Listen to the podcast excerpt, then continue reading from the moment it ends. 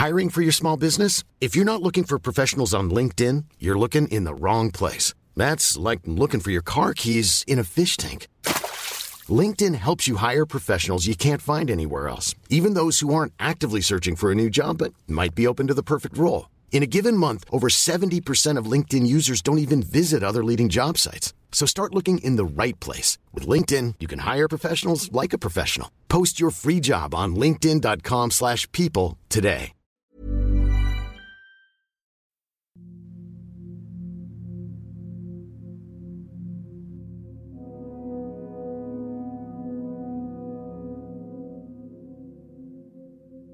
Mag-amang palaboy.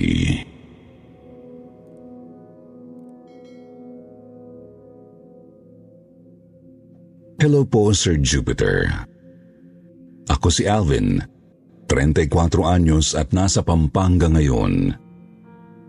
Isa po akong dating pulis sa isa sa mga syudad ng Metro Manila. Pero napilitan po akong magretiro ng maaga dahil sa isang pagkakamaling habang buhay kong papasanin. Opo, hindi ako nakisali sa brutal na kalokohan ng mga kasama ko noon. Subalit, kasalanan pa rin ituring ang pagiging mahina ng loob ko. Natakot ako sa kanila. Natakot ako na baka saktan nila ako o baka bigla nila akong tanggalin sa serbisyo. Baguhan lang kasi ako noon sa pagiging pulis kaya labis akong nag-alala na magalit sa akin ang mga superiors ko. Pero sino bang niloloko ko? Mahina ang loob ko kasi mahina ang loob ko. Takot ako sa kanila kasi duwag ako.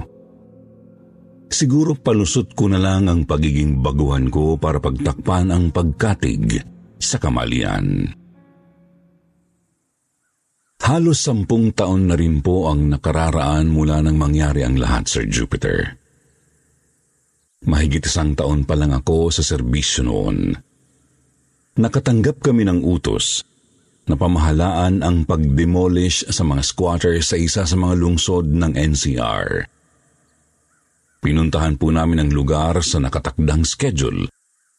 Pero nagtaka ako kasi halatang hindi handa ang mga tao. Ibig kong sabihin, para bang hindi sila naabisuhan, nagigibain na ang mga bahay nila noong araw na yon. Nakapagtataka, kasi protocol naman yan.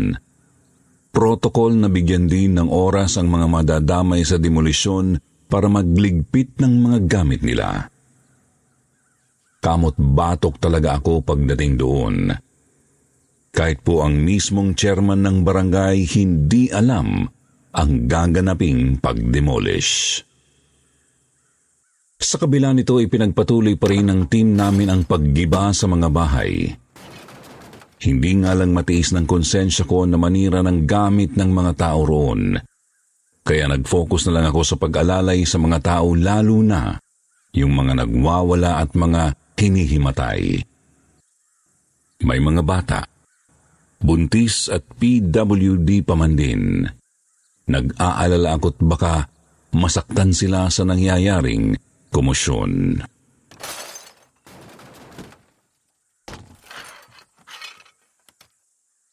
Hanggang sa napansin ko ang dalawa sa mga kasama kong pulis. Tawagin na lang natin silang sina Perez at Santos. Habang tuloy ang operasyon, pinuntahan nila ang isang karitong medyo malayo na sa demolition site.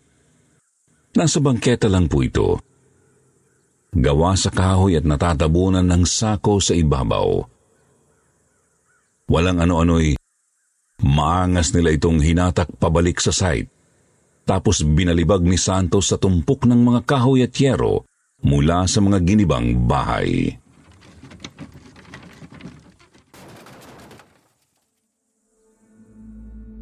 Sir Jupiter, Nanlaki ang mga mata namin nang may dumaloy na dugo mula sa loob ng kariton. Hindi ako makagalaw, samantalang napasapok sa sariling ulo si Santos.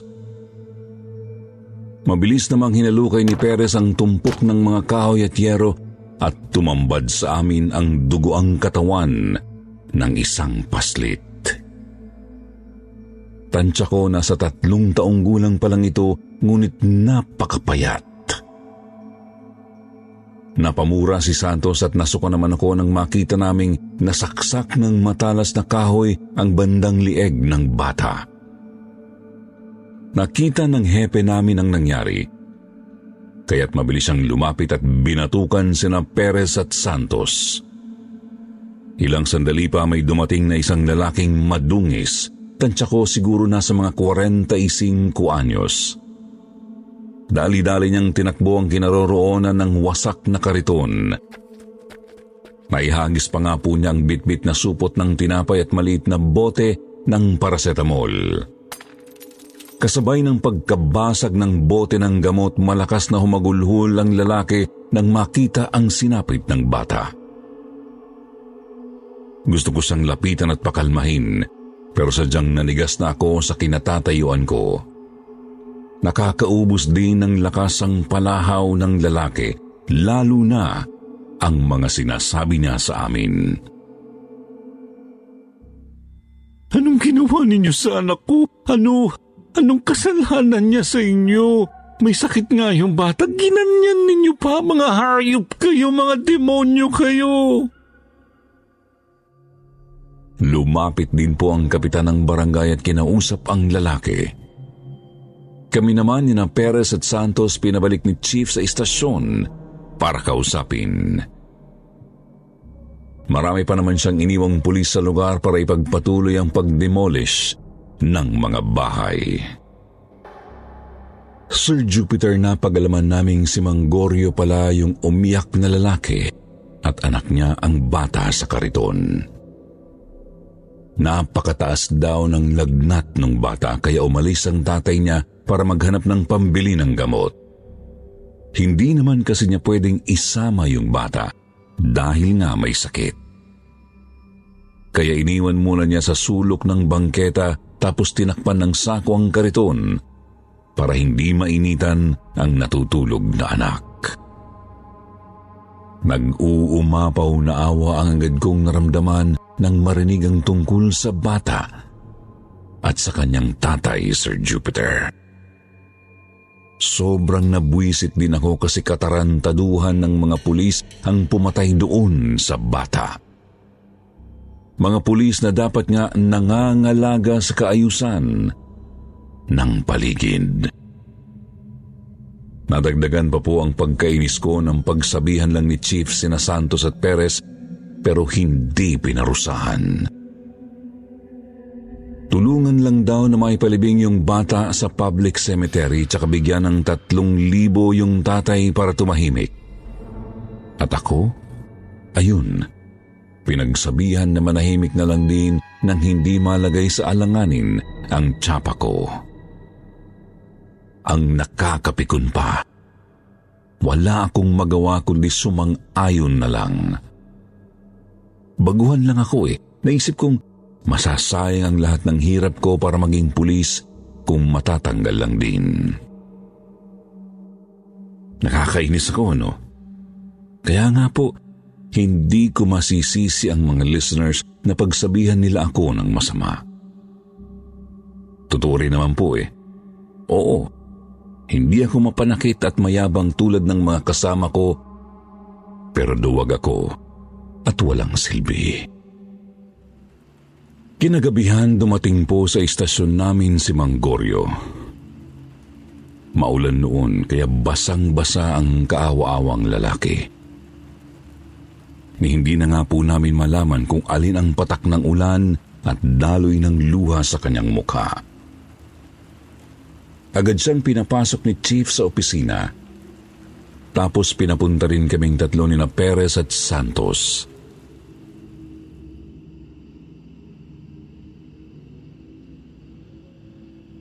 Sa totoo lang, hindi ko maintindihan kung bakit pati ako pinag-iinitan ng hepe namin noon eh. Dahil ba witness ako? Takot din ba silang madungisan ang reputasyon ng estasyon namin? Sinabi ni Chief kay Manggorio ang mga napag-usapan na naming mga pulis. Tutulungan namin siya sa pagpapalibing. Tapos bibigyan ng tatlong libo. Subalit, biglang nagguramentado sa loob ng opisina ni Chief ang lalaki. Kahit sino naman siguro magwawala rin kung pipresohan lang ng tatlong libo ang buhay ng anak, di ba? Tapos malalaman pang walang makukulong o masisibak man lang sa serbisyo. Sinubukan namin ang makakaya namin na mapakalma si Manggorio. Kinausap siya ng maayos ni Perez pero talagang namimisikal na po siya, Sir Jupiter. Napilitan kaming pigilan siya ngunit nabigla kami sa lakas ng payat niyang pangangatawan. Payat po siya at medyo pandak pero nagawa niyang maitulak sa dingding si Santos.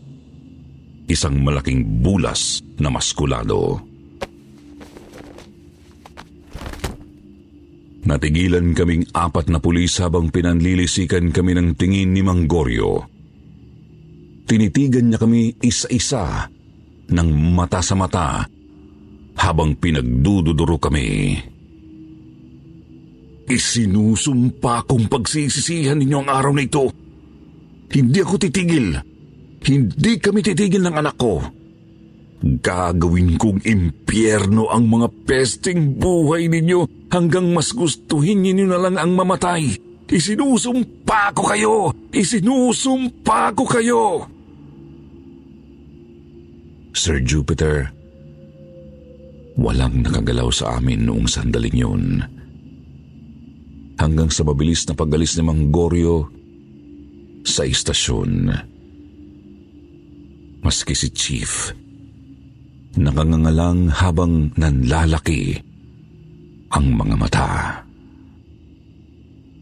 Hindi rin ako makakilos kasi grabe ang panginginig ng kalamnan ko noon.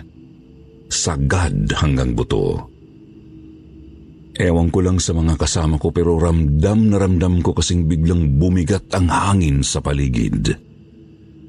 Mas nakakakilabot pa kumpara sa minsang karanasan ko nang matutukan ako ng baril ng isang tulisan. Pakiramdam ko mismong kaluluwa ko ang tinututukan ng napakatalas na tingin ni Mang Goryo. Hindi mawala sa isip ko noon ang titig ni Mang Goryo, Sir Jupiter. Nakauwi na lang ako at lahat. Nakahiga na lang sa kama ko pero pakiramdam ko pa rin nakatitig siya sa akin. Napapapitlag pa nga po ako habang nakahiga sabay lingon sa kung saang direksyon. Subalit wala naman akong ibang nakikita sa madilim kong kwarto. Ilang sandali pa biglang pumasok sa isip ko ang itsura ng patay na bata sa loob ng kariton. Naalala ko ang napakalaki nitong sugat sa lieg pati ang dumanak na dugo sa kariton. Napapikit ako at sinabunutan ang sarili dahil sa gulo ng isip ko. Tapos tumagilid sa pagkakahiga at humarap sa dingding. Sumiksik sa gilid ng kama at halos iuntog ko na ang ulo sa dingding na semento dahil sa konsensya. Hanggang sa bigla kong naramdamang gumalaw ang kutson ng kama ko. Napadilat ako at nakiramdam kung totoo ba ang paggalaw o guni-guni ko lang. Subalit na nayo ang balahibo ko nang maramdaman kong gumalaw ulit ang kutson. May kung sinong pumatong dito at kumikilos papalapit sa akin. Pumikit ako ulit habang ramdam na ramdam ko ang kabog ng dibdib ko at kilos ng kung sino man. Nasa isip ko, baka si Manggoryo. Pero paano naman siya makakapasok sa bahay namin? Hindi naman siya multo eh. Makalipas ang ilang saglit. Bigla akong tinawag ng mama ko mula sa labas ng kwarto. Sinabi lang niyang Bubunutin na raw niya ang cellphone na naiwan kong nakacharge sa sala. Umuo naman po ako nang hindi gumagalaw o dumidilat man lang. Dinig ko ang paglalakad ni Mama sa pasilyo sa labas ng kwarto ko. Ramdam kong dumiretso na rin siya sa kwarto nila ni Papa. Huminga ako ng maluwag nang hindi ko na maramdaman ang kung sino sa kama ko kaya dumilat na ako at tumihaya. Subalit, mukha ng anak ni Mang Goryo ang biglang bumungad sa akin. Nakatitig ang mga mata niyang puro puti sa mga mata ko. Tapos napakalapit pa ng mukha niya sa mukha ko. Hindi ako makagalaw habang tinitignan ko ang daloy ng dugo mula sa kanyang lieg na hindi nga po ako makahinga dahil sa matinding hilakbot. Sumidhi ang kilabot ko nang magsalita ang bata at sinabing, Bakit ninyo ako pinatay, kuya? Bakit ninyo ako pinatay? Anong kasalanan ko sa inyo? Ano? Hey, I'm Ryan Reynolds. Recently, I asked Mint Mobile's legal team if big wireless companies are allowed to raise prices due to inflation. They said yes. And then when I asked if raising prices technically violates those onerous two year contracts, they said, What the f are you talking about, you insane Hollywood ass? So to recap, we're cutting the price of Mint Unlimited from $30 a month to just $15 a month. Give it a try at mintmobile.com slash switch. $45 up front for three months plus taxes and fees. Promo for new customers for limited time. Unlimited more than 40 gigabytes per month. Slows. Full terms at mintmobile.com. Burrow is a furniture company known for timeless design and thoughtful construction and free shipping. And that extends to their outdoor collection. Their outdoor furniture is built to withstand the elements, featuring rust-proof stainless steel hardware, weather-ready teak, and quick-dry foam cushions. For Memorial Day, get 15% off your Burrow purchase at burrow.com slash ACAST and up to 25% off outdoor. That's up to 25% off outdoor furniture at burrow.com slash ACAST.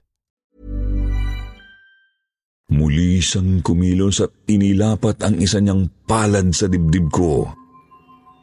Sinubukan kong gumalaw o makasigaw man lang, pero ayaw talagang kumilos ng katawan ko. Inilapit pa ng bata ang mukha niya sa akin kasabay ng paggapang ng kanyang palad sa leeg ko. Sasakalin niya ako, wawakasan na niya ang buhay ko habang sinasabi sa aking, Napakasama ninyo, napakasasama ninyo, masasama kayo. Umalingaw-ngaw sa isip ko ang boses ng bata Sir Jupiter. Naramdaman ko ring idiniin niya ang kanyang kamay sa liig ko. Kahit napakaliit niya, kinilabutan ako kasi napakalakas ng pagkakasakal niya sa akin. Doon ko na talagang tinulak ang sarili ko na sumigaw at humingi ng saklolo. Nagising akong hinahabol ang hininga. Napakasakit din ng ulo ko, parang hinambalos ng batuta. Bumangon at nakapagpasalamat ng matauhang panaginip lang ang lahat. Hindi ko nga lang masabi kung kasama ba sa panaginip ko ang pagtawag sa akin ni Mama o hindi. Pumunta akong kusina para uminom ng tubig.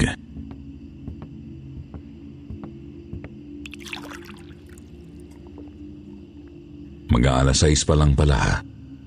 Kaya naisip kong matulog muna ulit.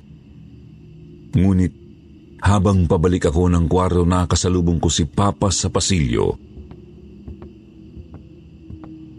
Nagtaka ako kasi tinitigan niya akong maigi tapos gumuhit sa kanyang mukha ang pagkabahala. Alvin, anong nangyari dyan sa leeg mo? Sabi niya, habang tinuturo ang mismong bahaging sinakal ng bata sa panaginip ko. Naganap ako agad ng salamin at halos malaglag ang kaluluwa ko nang makitang namumula ang leeg ko. Tinitigan ko pa itong maigi hanggang sa matanto kong hugis kamay ng bata ang pamumula. May tumubo ring parang mga tigyawat doon na sigurado naman akong wala pa ang mga yun bago ako matulog. Sinabi ko na lang po kay Papa na baka allergy lang. Nagbili naman siyang ipacheck ko na at baka raw lumala pa. At dahil wala naman akong masamang nararamdaman sa katawan ko, minabuti ko nang pumasok noong araw na yun. Gusto ko sanang kausapin si na Chief tungkol sa napanaginipan ko at sa marka sa leeg ko. Pero umurong din ang dila ko kasi nasa isip kong pagtatawanan lang nila ako. Sa halip, tinabunan ko na lang ng panyo ang leeg ko. Tapos nagdahilang, nasugatan lang ako sa kung saan.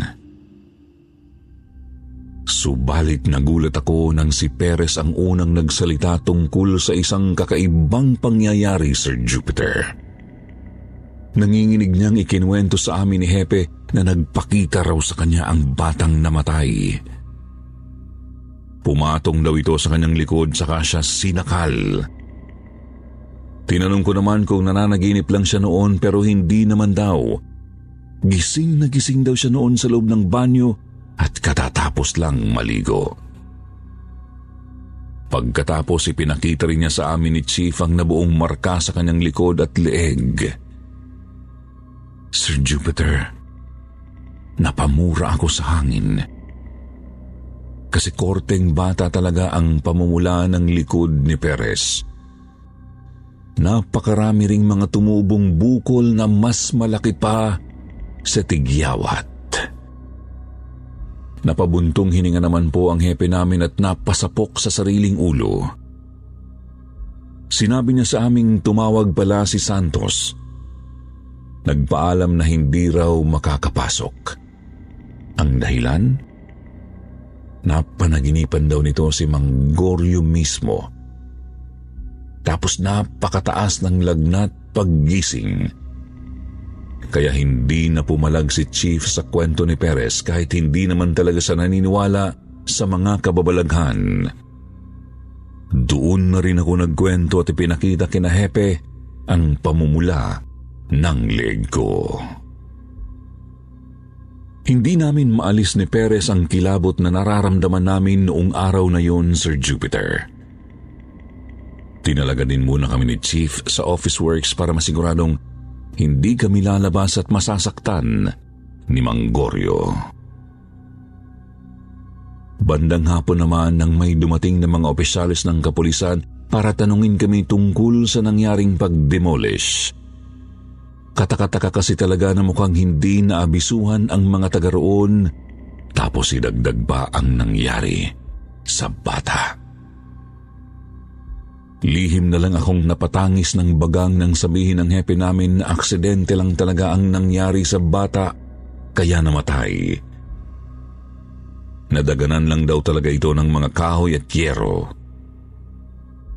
Nakakapikon kasi wala pala talagang balak si Chief na akuin ang responsibilidad.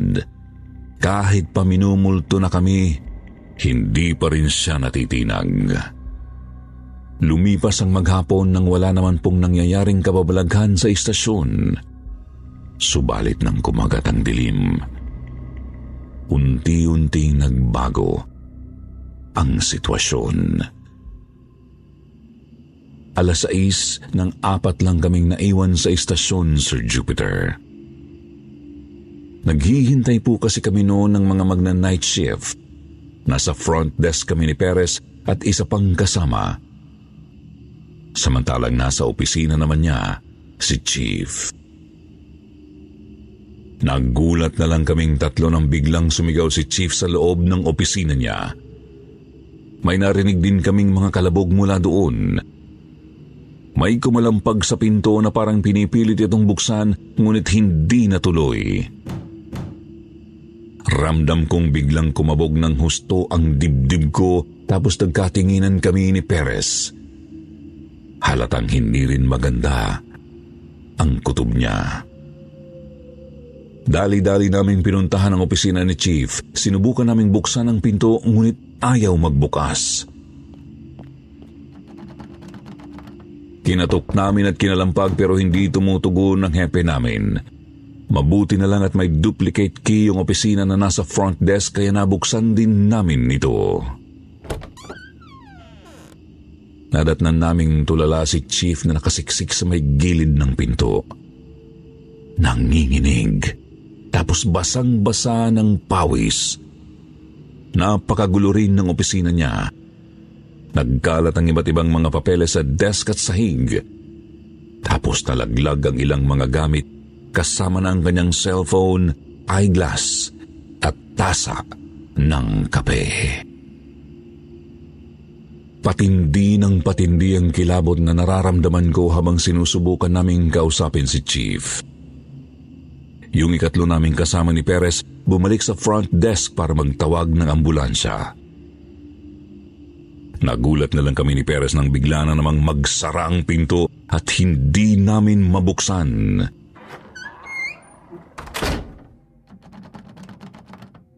Sinubukan namin itong kalampagin at sirain pero ayaw talagang bumigay. Natataranta na nga rin yung isang kasama naming nasa labas ng opisina. Ilang minuto pa naramdaman naming lumamig ng gusto ang loob ng opisina. Namatay ang ilaw tapos bumugso ang paikot na hangin. Napasandal ako sa pinto at nahintakutan nang makita ko ang isang anino sa bandang likod ng mesa ni Chief. Sir Jupiter, opo, madilim sa loob. Pero isang tingin ko pa lang sa anino, kita ko ng kahugis nito si Mang Goryo. Payat na medyo pandak. Tapos napakagulo ng buhok. Madilim pero tanaw din namin ni Perez ang nanlilisik at galit na galit nitong mga mata. Hindi po kami makagalaw kasi parang pinapako kami sa dingding ng pagkamuhi niya sa amin. Napapikit na lang ako nang marinig namin ang iyak ng isang batang nagmumula sa kung saan. Magkahalong lungkot at galit ang humahalo sa nasabing palahaw kaya nagkahalo rin ang emosyon sa kalooban ko. Ilang saglit pa umalingaw-ngaw ang boses niya sa loob ng kwarto. Sabi niya, Mga walang hiya kayo! Mga demonyo! Kung ayaw ninyong ibigay ang hustisya para sa anak ko, ako ang babawi sa hustisang pinagkakait ninyo. Mamamatay kayo! Mamamatay kayo! Mamamatay kayo! Biglang bumugso ulit ang malakas na hangin tapos sumindi ang ilaw at bumukas ang pinto ng opisina. Naigalaw ko na rin ang katawan ko, bagamat nanginginig pa rin. Iniligid ko ang paningin sa magulong opisina habang dinig ko ang tarantang pagtatanong ng kasama namin ni Perez. Napahawak din ako sa leeg ko kasi biglang humapdi ng husto ang bahaging sinakal ng bata ng nagdaang gabi. Si Chief naman tulala pa rin at hindi makausap. Doon na po ako natauhan, Sir Jupiter. Lalo't dinig ko pa rin sa isip ko ang iyak ng bata. Lumunok ako ng laway. Nanalangin tapos nagpaalam sa mga kasama ko. Sabi ko sa kanila sila na munang bahala kay Chief at may pupuntahan akong mahalaga. Bandang alas 8 ng gabi nang makarating ako sa barangay ng demolition site, Sir Jupiter.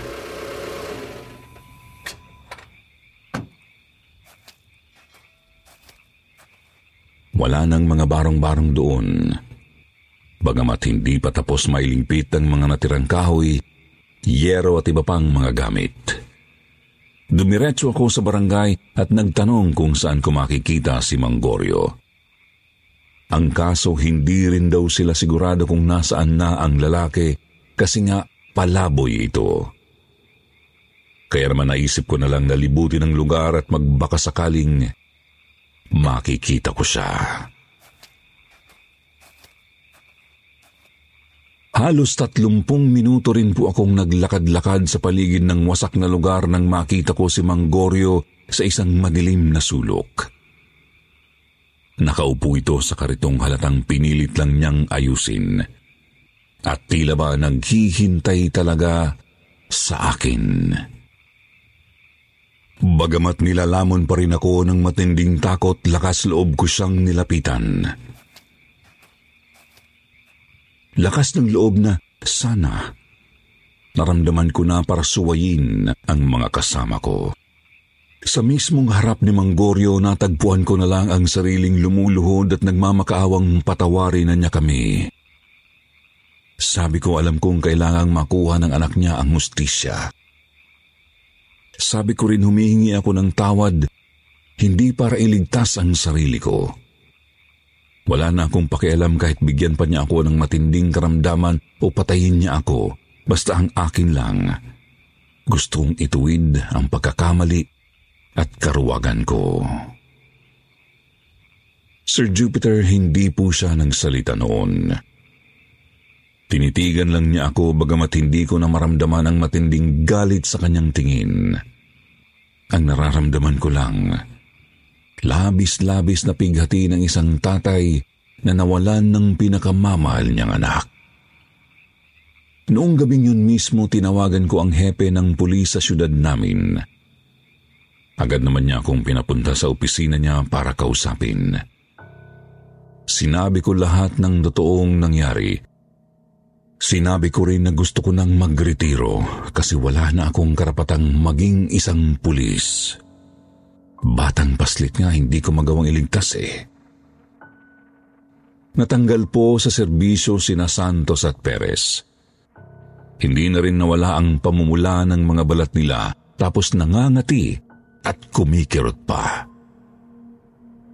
Si Chief, ayun, hindi na nakarecover. Balita ko hanggang ngayon magugulatin pa rin at paranoid. Palagi raw itong takot. Tapos palaging sinasabing, papatayin daw siya ni Manggorio.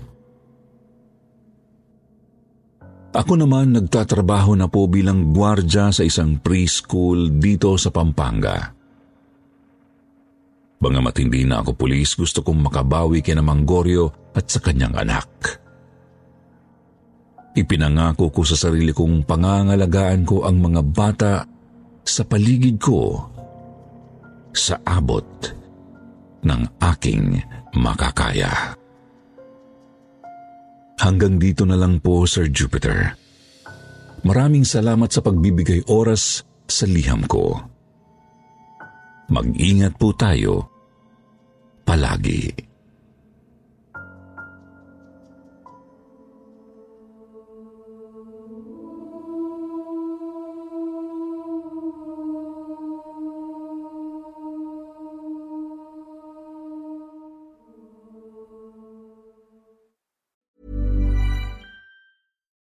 We're on a budget, we still deserve nice things.